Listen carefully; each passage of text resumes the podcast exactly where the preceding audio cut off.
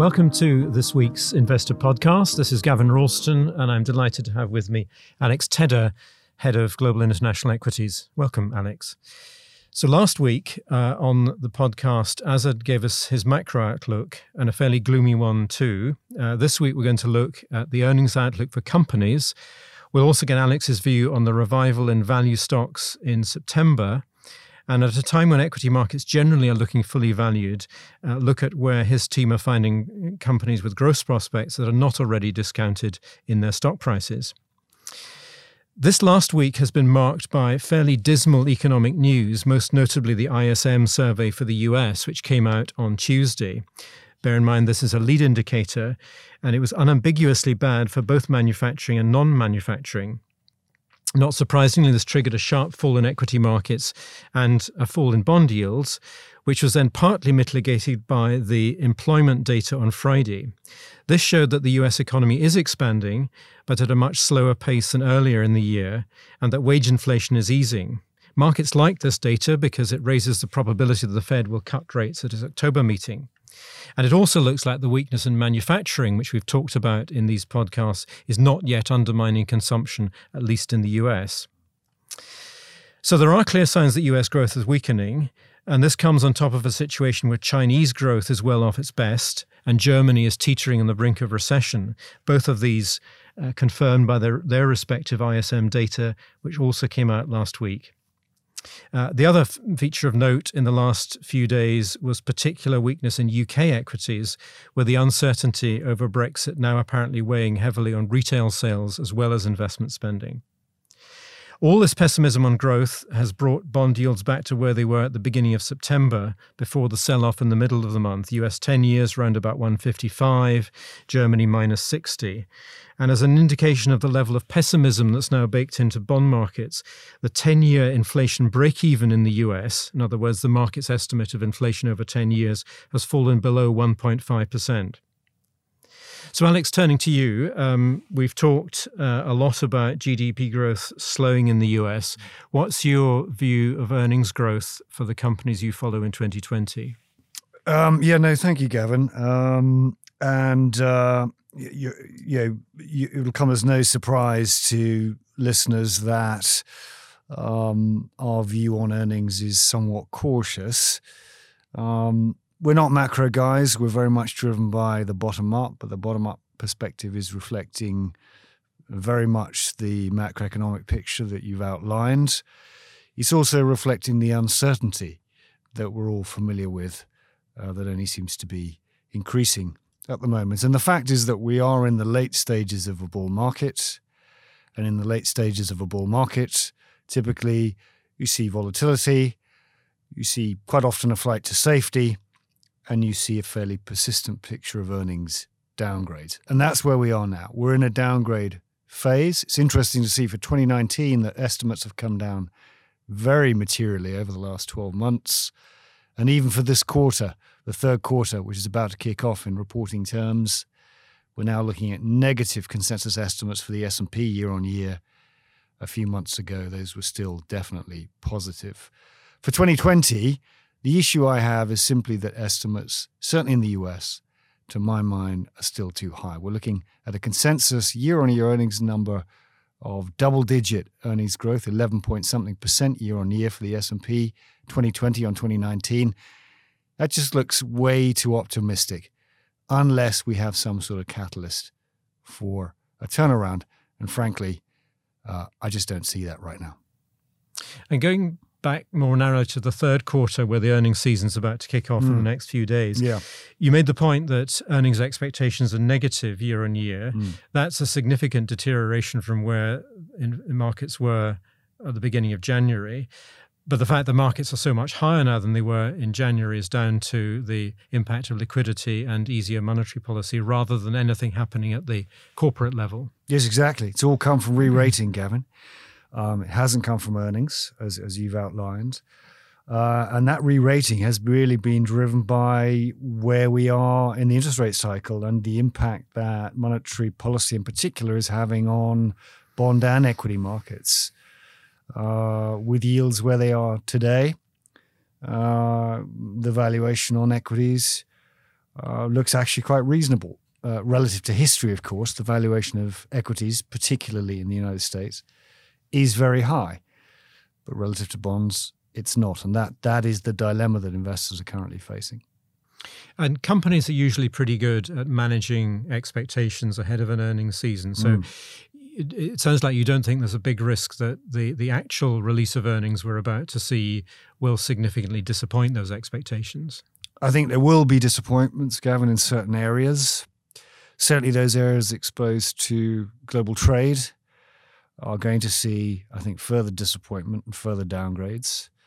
On the flip side, I actually think anything that's domestically focused in the United States will continue to show pretty good numbers. So, to your point, actually, it's quite reassuring that estimates have come, down as much as they have because, uh, as things stand today, there's a pretty good chance with the momentum in the economy and the employment uh, data where it is, all time low in terms of unemployment.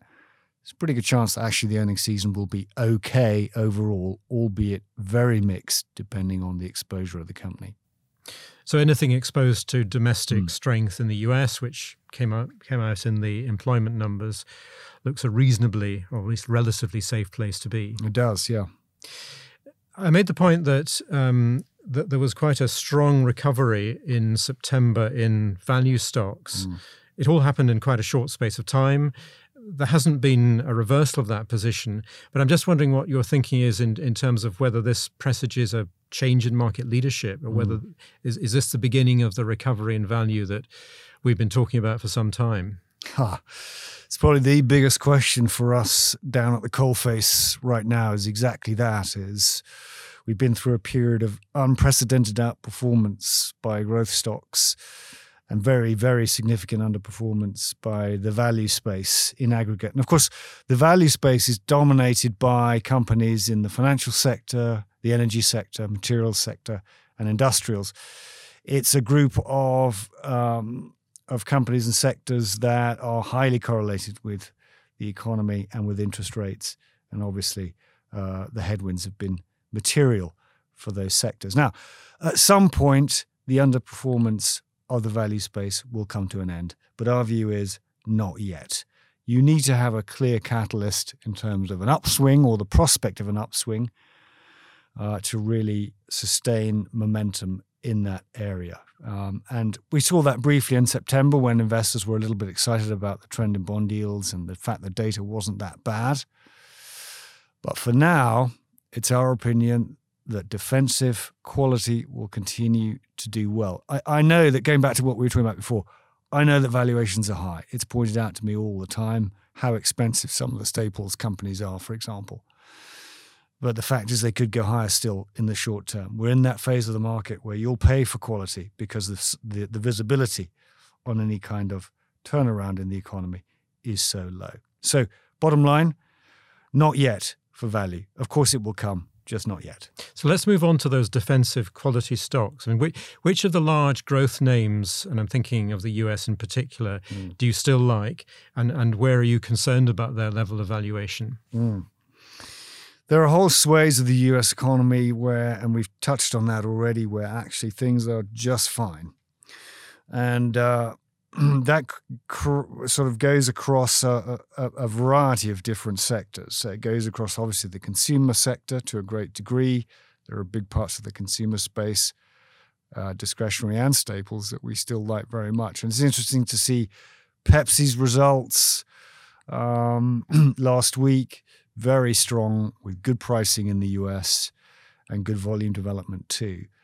The fact is that these domestically focused companies with pricing power, as many of the larger companies do, in staples, in technology, uh, in consumer generally, in our view, will continue to do well and will show actually pretty good numbers this quarter. So that's, I think, pretty supportive. Uh, uh, on the flip side, obviously, the areas where there is political pressure, like healthcare, typically viewed as a defensive sector, it's actually been a very poor performer this year because of the political overlay. Uh, that is unlikely to do well. But anything directly linked to the domestic economy, I think we're going to see reasonable outcomes over the next couple of quarters. And and the FANG specifically, I think as a group they've underperformed by about Mm. ten percent this year. But do you still find value in names like Alphabet and Amazon? Yeah, a really great question. It's interesting that the Fangs as a group have outperformed, have underperformed quite materially. Uh, the notable outperformers are uh, Apple, which uh, has caught many by surprise given the uncertainties around iPhone and uh, China and the outlook there. But the fact is, the company has continued to execute and actually changed its strategy somewhat, moving more towards services, which investors are increasingly interested in. But it's been a very mixed, mixed picture. The flip side of that is that companies such as Netflix, for example, have been material underperformers, um, and rightly so, given the concerns about content cost. It's been a pretty diverse group, and that will remain the case in our view. The outlook for Netflix remains uncertain. The outlook for companies like uh, Google and Amazon is actually still really good, but the regulatory overhang continues to weigh. Uh, Apple has its own dynamic.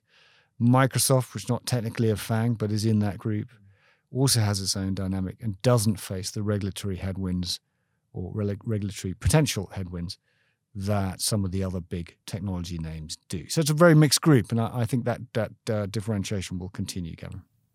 You've talked in the past about the extreme valuations being put on IPOs, especially IPOs of companies that are losing money. Yeah.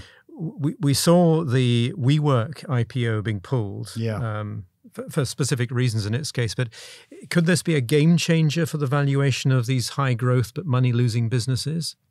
It it could be. WeWork is a little bit of a special situation since WeWork was hoping to achieve a tech stop valuation, um, and in fact, it's not a technology stock; it's a it's a real estate stock, and that was quite obvious to to many of us.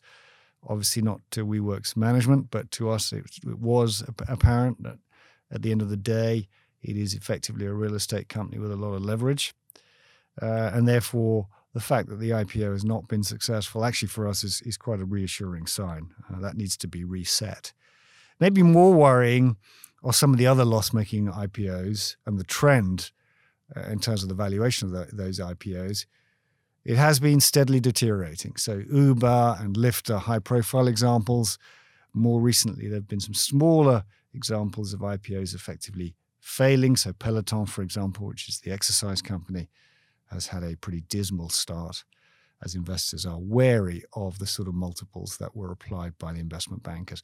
I think actually the fact that we're having this mm, period of reflection around valuations uh, for uh, loss making companies is actually very healthy. It means we're not going to have the type of bubble that we had in 99 and the parallels to 99 2000 are wrong. It is not a similar situation. Last question on the US uh, the impeachment inquiry of the president. Is that going to have any impact on the stock market? It will if he gets impeached, Gavin. Um, But Azad made the point last week that the chances of getting a two thirds majority in the Senate are remote. exactly. Yeah, the, the chances of that happening are very, very low. Um, I think much more important at this stage is uh, the democratic process, nomination process. Looks like Elizabeth Warren will be the one. And Elizabeth Warren, I think, presents a serious challenge to Donald Trump. Her agenda is entirely different to Donald Trump's, obviously. It is very much to the left.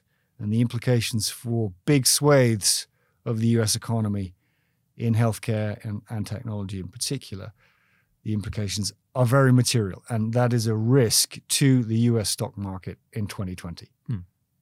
So let's move on to Europe, where the macro news is, um, well, I used the word dismal earlier. It's particularly true, uh, particularly opposite of Europe. How are companies addressing the very poor growth outlook? It's really interesting because I made, uh, I think, a pretty clear point that I'm quite cautious on the idea of a, a large, a wholesale turnaround in style over the foreseeable future. But the point I want to make is that outside the US, expectations are generally quite low. And that's particularly the case for unloved cyclical areas where actually Europe and Japan have a much higher exposure than does the US. So if you take European industrials to your question, uh, these companies obviously have had a very tough time. Trade wars have weighed massively on uh, the European industrial space, much more so actually than in the US. And uh, valuations and earnings estimates uh, have come down significantly. We're at the point now where expectations are really very low.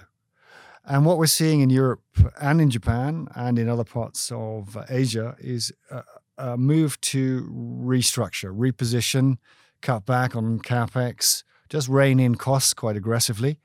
German industrials are very much at the forefront of that. If you look at companies like GEA or Continental or BASF, they're all announcing very significant cost cutting programs uh, and that will have, in the medium term, a substantial effect on the potential operating leverage when things do start to improve. And so the point is this the timing of recovery remains very difficult, but it won't take much of an improvement in demand for these European and Japanese industrials to generate very significant earnings growth.